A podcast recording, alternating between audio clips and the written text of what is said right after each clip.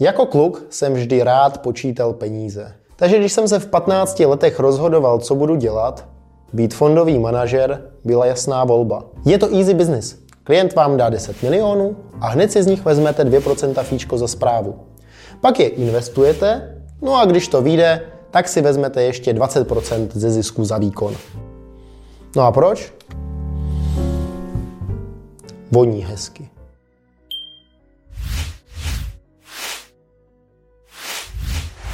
Ahoj, já jsem Kirill Uran, vedu SimpleTex a Simplelo, no a dnes si povíme o tom, jak funguje fondový biznis, jaké tam jsou motivace, jaké tam jsou trade-offs a jak zkrátka fondy investují peníze.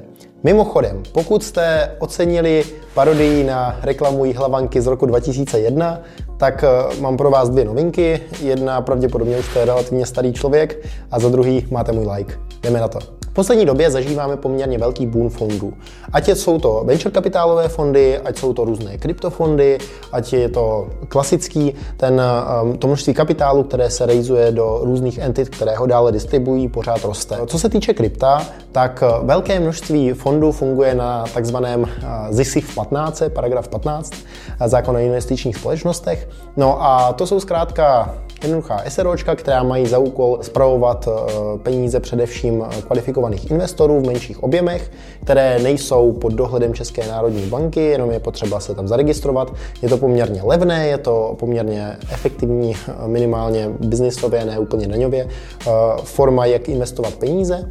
No a to je, co se týče teďka krypta. Podle mě je poměrně dobré se zorientovat v tom, jak fondy fungují, a to ze dvou hledisek. Za prvé, to poměrně slušně ovlivňuje trh, a za druhé, pokud budete investovat do fondu, tak zkrátka musíte vědět, jak fond funguje. První věc, o které chci mluvit, je monetizace fondu. Jak je fond odměněn? Protože to je to, na co, jste, na co byste se měli dívat. Eh, fondy můžou být odměňovány za objem prostředků ve správě.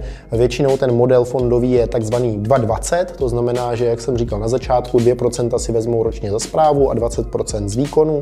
Můžou tam být různé hurdle rates, které vám zaručí, že eh, si fond nevezme žádné procento z výkonu, dokud vám nevyplatí třeba 7% PA z investice. Eh, můžou tam být různé catch-upy, kde zase po tom, co vám vyplatí fond hurdle rates, tak si vezme 10% zase fond pro sebe No a strukturu fíček je potřeba studovat, protože ta vám hrozně moc prozradí o tom, eh, jak bude eh, manažer fondu motivovaný a zároveň o tom, co ten fond bude dělat. Třeba Grayscale tak stojí především na tom, že má fíčko s objemu. To znamená, že já třeba nepředpokládám, že Grayscale bude kdykoliv prodávat Bitcoin, protože je to strašně krásný biznis. Já prostě mám obrovské množství prostředků ve správě, ty leží, já nemám žádný riziko, nemusím s nich nic dělat a jenom si vezmu takhle každý rok fíčko za zprávu.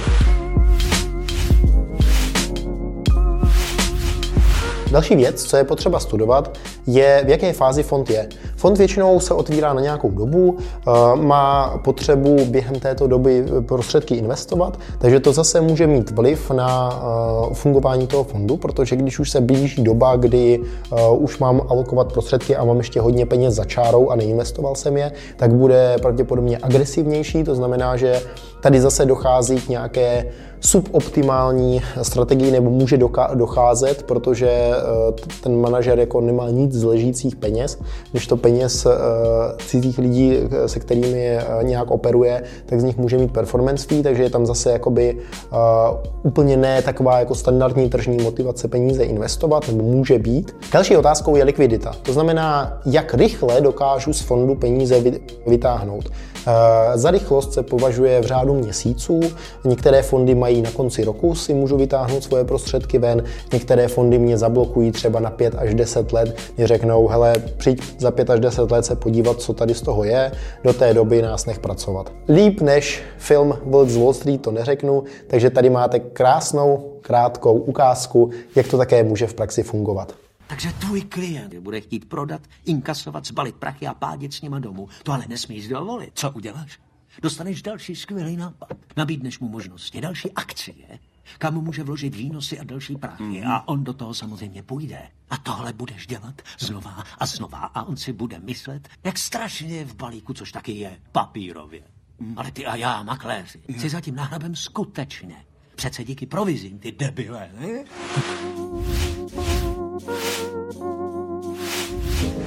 No a další zajímavá věc je performance fondů. Většina fondů vám reportuje nějakou performance a když se podíváte, tak eh, minimálně mezi klasickými fondy a kryptofondy najdete obrovský rozdíl, protože pro klasické fondy je super 15% ročně, eh, v průběhu nějakých let pro kryptofondy je to úplně totální nuda a něco, s čím by se nikdo rozumný vůbec neprezentoval. Tady je poměrně dobrý se podívat na životnost toho fondu, jak dlouho je na trhu a na to, jestli jsme v bull marketu nebo v bear marketu a na to, jak fond performuje, když, když prostě jsou nějaký uh, cykly dolů. Protože 2021 bullrun Eh, kdo držel Bitcoin, tak, tak vydělal, takže ty fondy všechny měly úplně skvělou výkonnost. Eh, tam je taky dobrý se podívat na Altcoin Index, protože většina mm, kryptofondů, které jsou v altcoinech, tak se porovnávají s Bitcoinem. Nicméně, pokud jsou v altech, tak mají úplně jiný profil rizika, takže to srovnání je, je úplně mimo, protože eh, ty, ty, ty, ty dropy na altech jsou, jsou obrovský oproti, oproti Bitcoinu. Takže, takže vy jste jako třeba overperformovali Bitcoin, ale se značným množstvím rizika oproti Bitcoinu. Takže tady je dobrý srovnávat s nějakým altcoin indexem. A celkově dívejte se, v jaké fázi ten, trh, eh, ten fond performoval, protože eh, když to řeknu hodně zjednodušeně, v bull marketu neperformuje jenom debil. Mimochodem, mám pro vás skvělý tip. Víte, jak exitovat krypto zaručeně na all-time high? Pravděpodobně nevíte, jakože málo kdo dokáže zaručeně něco prodat na all-time high. Tak pro vás, jenom čistě pro odběratele tohoto kanálu, mám řešení. Některé fondy fungují na takzvaném high watermark performance. To znamená, že když jim vložíte peníze, tak oni investují do nějakého portfolia a z něho si vezmou nějaké procento eh, výkonnostní odměny toho, eh, jak to portfolio vystoupalo, ale podle ne ceny, za které vy exitujete to portfolio, za které se prodá, ale podle maximální ceny, které to portfolium dosáhlo. To znamená, že ten manažer ví, že vždycky to portfolio, do kterého bylo zainvestováno, tak jeho fíčko se vždycky bude počítat podle té nejvyšší ceny, takže ten manažer fond nebo ten fond vždycky exituje na all-time high. Je to, je to trochu uh, netradiční odpověď, asi jste ji nečekali, nicméně pokud přenesete riziko na někoho jiného, tak dokážete vždycky exitovat all-time high. To je jenom tak by the way. Další věc, co je dobré, a to spíše z hlediska toho, kdo od fondu peníze přijímá, je sledovat dotace. V kryptu naštěstí zatím nejsou, ale pokud se jedná například o venture kapitálový fond, tak dost venture kapitálových fondů stojí na dotacích z Evropské unie. To znamená, že eh, doplatí třeba jenom 50% investice nebo dokonce méně 20% investice a Evropská unie jim doplatí zbytek. Tohle je super zajímavá věc, protože nejenže to brutálně křiví trh, a je to, je to super morální hazard, tak eh, hlavně vám to říká, že ten fond utrácí strašně málo, takže bude mnohem agresivnější v tom eh, investovat peníze i tam, kam by svoje peníze nebo peníze svých limited partnerů neinvestoval. Eh, takže studujte, jestli fond náhodou není napojený na dotace.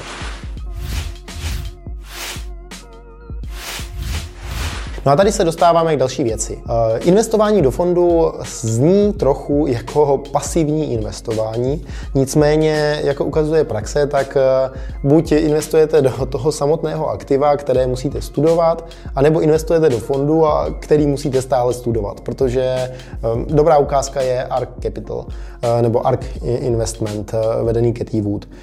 Super nahypený fond, když šly technologické akcie nahoru, tak byl strašně trendy, měla třenice s Warrenem Buffettem, které už jako, že ten už neví, o čem mluví, to už, je, to už je out, my jsme teďka nová generace, prostě klasika investiční, ty jejich, ty jejich eh, zpracová, jako investiční eh, reporty, co tam měli na Teslu, tak byly úplně bizarní. Jo. To, bylo, to, bylo, to bylo v rovině toho, že 23 uh, eh, rok bude Tesla stát v pesimistickém scénáři 2000 dolarů a v optimistickém 5 úplně, jakože kdokoliv, kdo aspoň trošku se někde otřel o investice, tak musel mít super facepalm, eh, jakože tohle, to, tohle vůbec číst. To znamená, že pokud investujete do fondu, tak uh, pořád potřebujete nastudovat, co ten fond dělá. Pak vznikají takové konstrukce jako fondy fondu, kdy vy investujete do fondu, kterému platí, platíte za to, že on studuje, jak fungují ostatní fondy a dál to distribuje. A to je zase fíčkově hodně náročný. Takže pokud to se vydáte cestou fondu, tak to nemusí být úplně pasivní cesta a pořád to vyžaduje nějaké vaše studium. Já osobně do fondu neinvestuji, nicméně můj postoj obecně k fondům je ten, že uh, bych se vždycky díval, nemusí to být špatně, ne, ne, není to nějaká kritika fondu, jsou, jsou tady obrovské spíš rozdíly. Jsou fondy, které jsou vedeny uh, EZO lidmi, kteří včera ještě prodávali uh, kurzy meditací a dneska už mají svůj vlastní fond podle v 15 a jsou fondy, které jsou vedeny profi, profíky, kteří jsou na trhu už dlouho a kteří prostě vědí, co dělají. Eh, proto je dobré vždycky studovat likviditu fondu, studovat jejich monetizační model, studovat jejich motivaci, ta vychází dost z monetizačního modelu, studovat jejich performance na časovém eh, horizontu nějakém, eh, studovat, kdo zatím, kdo, kdo zatím je, až na základě toho se rozhodnout, zda do fondu investovat. Díky moc za pozornost, tohle je všechno, co jsem vám chtěl říct. Myslete vlastní hlavou, ahoj.